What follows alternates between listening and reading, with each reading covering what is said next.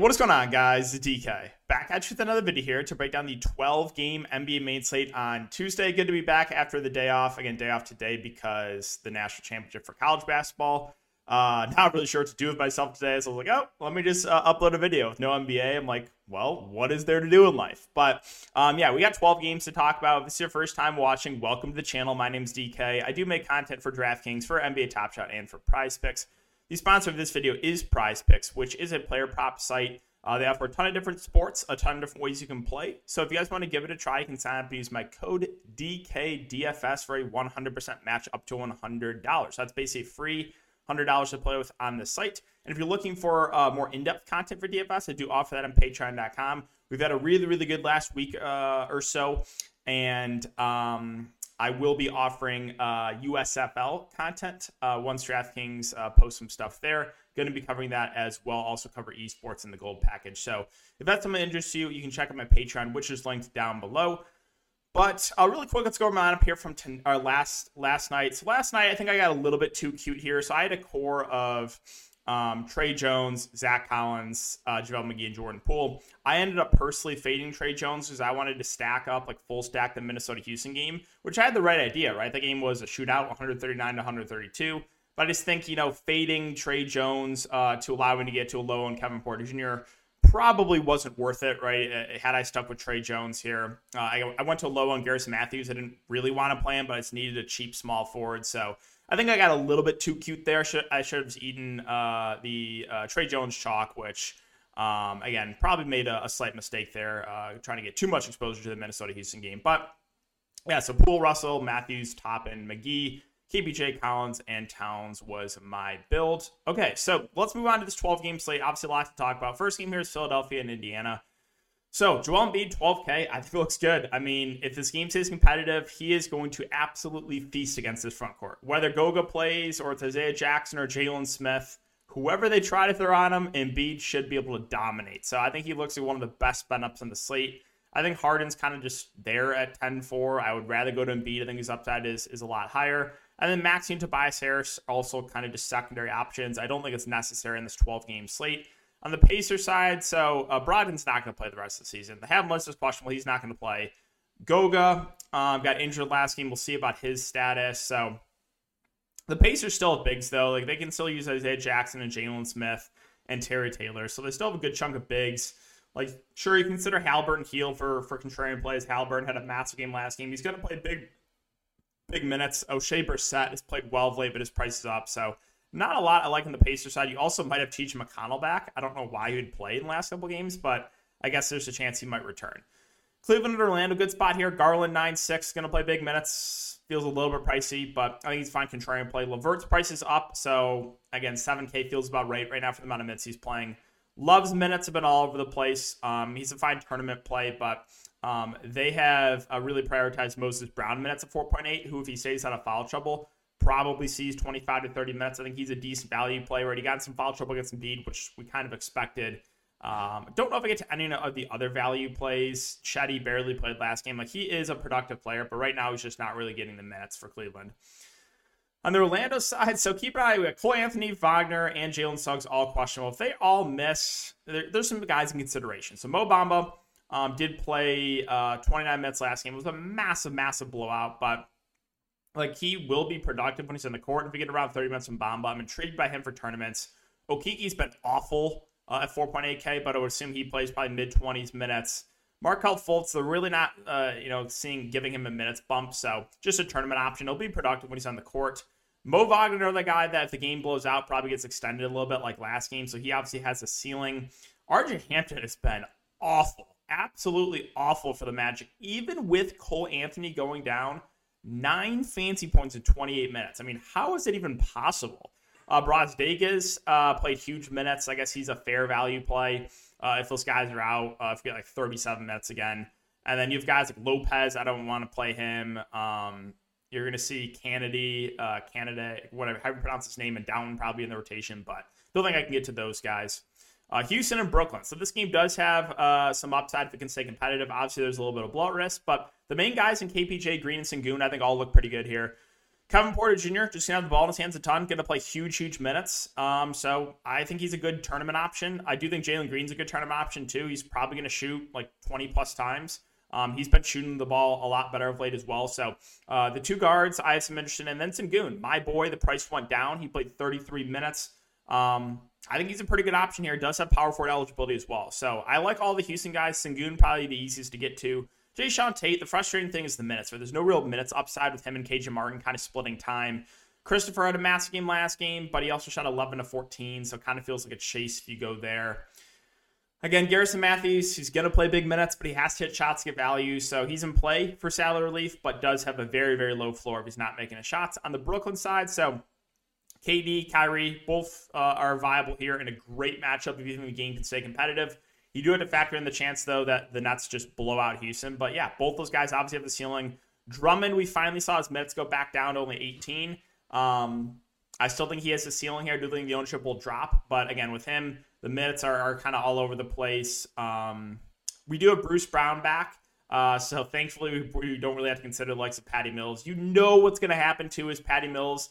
He's going to play like 20 minutes uh, off the bench, and he's going to shoot like eight of eight just to troll everyone. Like you, you just know what's going to happen after his massive chalk and shot 0 of 7 last game.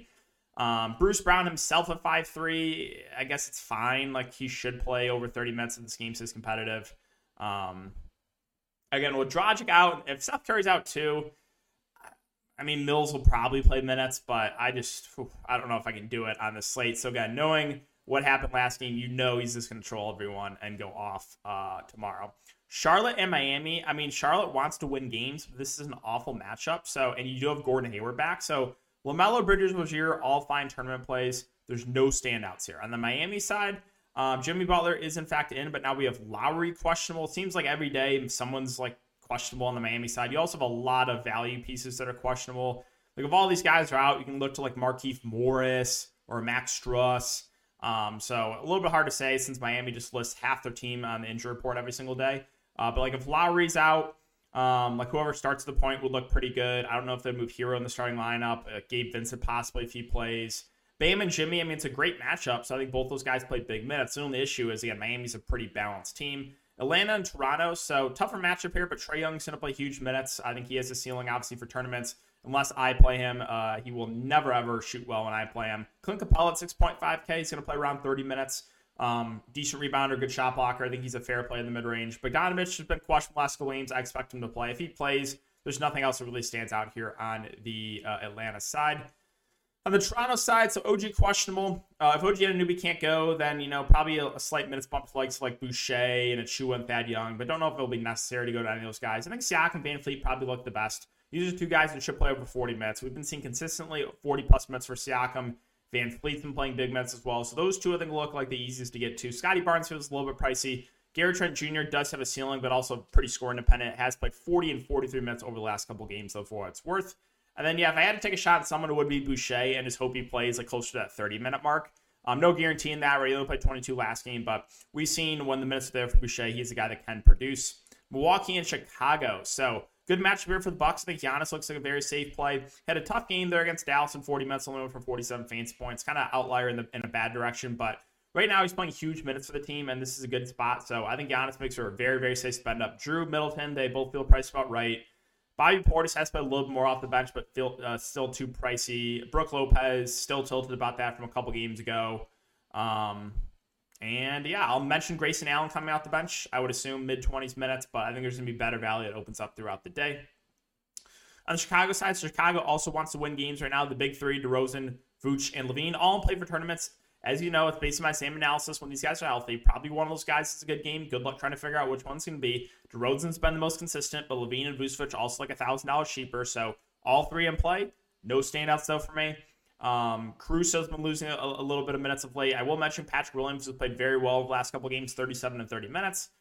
Um, I think he's a fair value play. I think he's kind of, uh, you know, had a couple outlier games. Like I wouldn't expect Patrick Williams to play this well and average like a fancy point per minute. But at 3.8K, I do think he's viable for some salary relief. All right, Washington, Minnesota. Another game I think has a, a pretty high ceiling. Uh, you know, should be very little defense played in this game if it can stay competitive. So if it can stay uh, close. So Kristaps Porzingis, 8.9. I don't think many people play him. after a bad game last game, but we know the ceiling is there. He's not going to play huge minutes, probably 30 to 32, uh, but he can definitely still go for 50 plus. So, like Porzingis in tournaments, KCP too pricey. Deni Rui splitting the minutes. Both just seem priced about right. Satoransky's four six. Um, again, his minutes last game was the blowout. Viable value, I would assume more often than not. He plays like mid twenties minutes. Um, Kispert's going to play big minutes, but not be productive. Gafford will play backup five. If Porzingis gets in foul trouble, he could have a good game. But yeah, outside of Porzingis, there's nothing that I love. On the Minnesota side, um, we did get news that Patrick Beverley is in fact in. So downgrade D'Angelo Russell, downgrade Malik Beasley. Uh, but yeah, it's a great spot. So the big three, Cat, Edwards, D'Lo, all in play. I expect all three of those guys to play mid 30s minutes. So like the upset in all three. They all had a massive game last game. This was against Houston. And again, this is a pretty good spot too. So the big three I like. I think Patrick Beverley is a pretty safe play. Um, he should play 25 to 30 minutes. Uh, Malik Beasley probably shifts to the bench role, so he becomes a little bit riskier. Um, I would still assume we get around 20 minutes from him. If the game blows out, you maybe you can consider like Naz Reid, who's productive when he's on the court, uh, but more often than not, going to hover in that you know 12 to 15 minute range unless the game blows out or CAG in foul trouble. Portland, Oklahoma City. Portland running a pretty deep rotation right now, so hard to really feel good about anyone. It is a good matchup. Um, last time these two teams played, it went to overtime, but um, yeah, a little bit of a different situation. You both teams last time had like eight man rotations. Uh, both teams have a little bit of deeper uh, rotations now, so Eubanks probably plays low 30s minutes. He's in play for tournaments, but outside of that, I mean, there's nothing I love. Like, if you feel really good about one of these value plays, you want to play like a Kris Dunn in like 25 minutes, I think that's fine.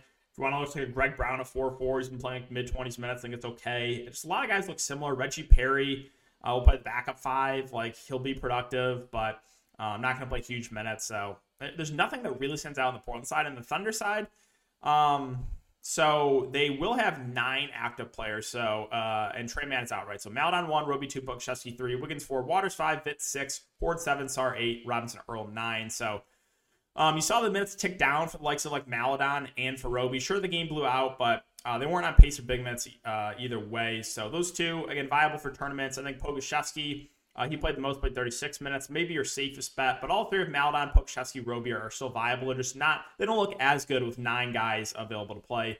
Wiggins at 5K had a good game last game, but he really hasn't been playing huge minutes, so a little bit hard for me to pay that salary. I think Vit at 4 6 looks okay because right now he's just playing really big minutes 35, 41, and 37. So he's probably your safest value option. Ford's minutes went way down. Uh, Sarr played it really well last game. Um, I think we get around like 20 to 25 minutes from him, makes him a viable value. And then Jerry, right now they're taking it easy on his minutes, so don't think I can play him because he's kind of capped at that 15 minute mark. San Antonio and Denver. So Dejounte Murray already confirmed out. Um, the first guy that stands out obviously is Tre Jones, 4K. He's going to start probably around 30 minutes. So I think he makes her a very, very safe value play there at 4K. Um, and then the likes of like Keldon and Poeltl and Vassell and Richardson all look solid.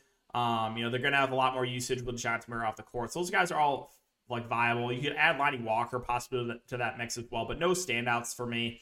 On the Denver side, it's a great matchup. Jokic obviously looks great at the top. He's going to play mid 30s minutes. He's gone for 70 plus the last five games, which is absolutely insane. So, yeah, Jokic looks at the top. And the mid range guys have been playing a lot more too. So, Gordon, Barton, Morris have been consistently playing like 35 ish minutes. So, if you want to land on one of those guys, I don't think it's the worst idea in a great matchup. So yeah, Gordon Barton Morris, uh, definitely more in play of late. And Bones Hyland's been uh, playing a good chunk more uh, recently 27, 29, and 27. So I even think he's in play at 5.1. I'll mention Boogie Cousins. He's super cheap. So you have a couple different ways he could really have a ceiling game. Number one, you get Jokic foul trouble. Number two, you get the game blowing out, which is possible. So if either of those things happen, Boogie can break his slate at 3 4. He's going to be in the rotation. He's going to play the backup five. And if something happens to Jokic or the game blows out, Again, he can absolutely crush that 3.4K salary.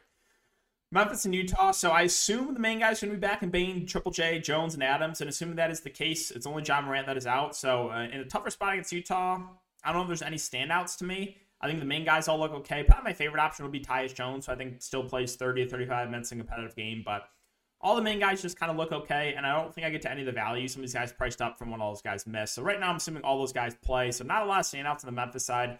On the Utah side, Mitchell, Gobert, I think both are very safe plays. Good matchup. Mitchell's going to play big minutes as well as Gobert.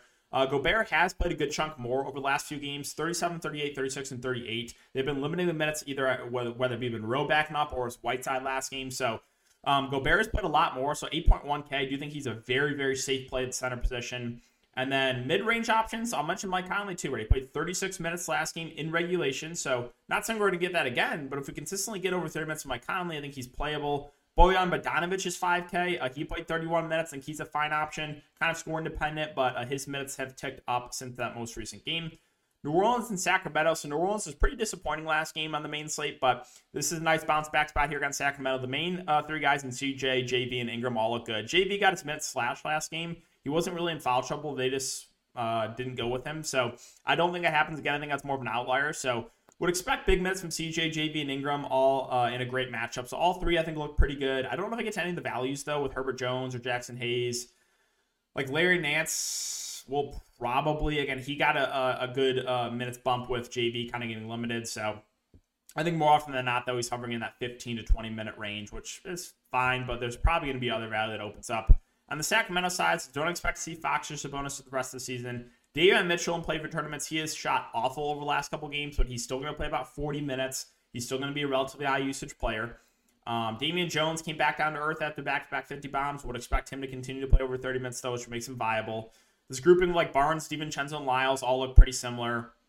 Value, I don't know if anything stands out. Metu's price is up. I'm not playing Justin Holiday. Don't care that he played more. I'm not playing Justin Holiday. Um, and yeah, Jackson's better in the rotation, but not playing enough for me to consider him. Finally, the Lakers and the Suns. Keep an eye on Lakers. LeBron, AD, both questionable.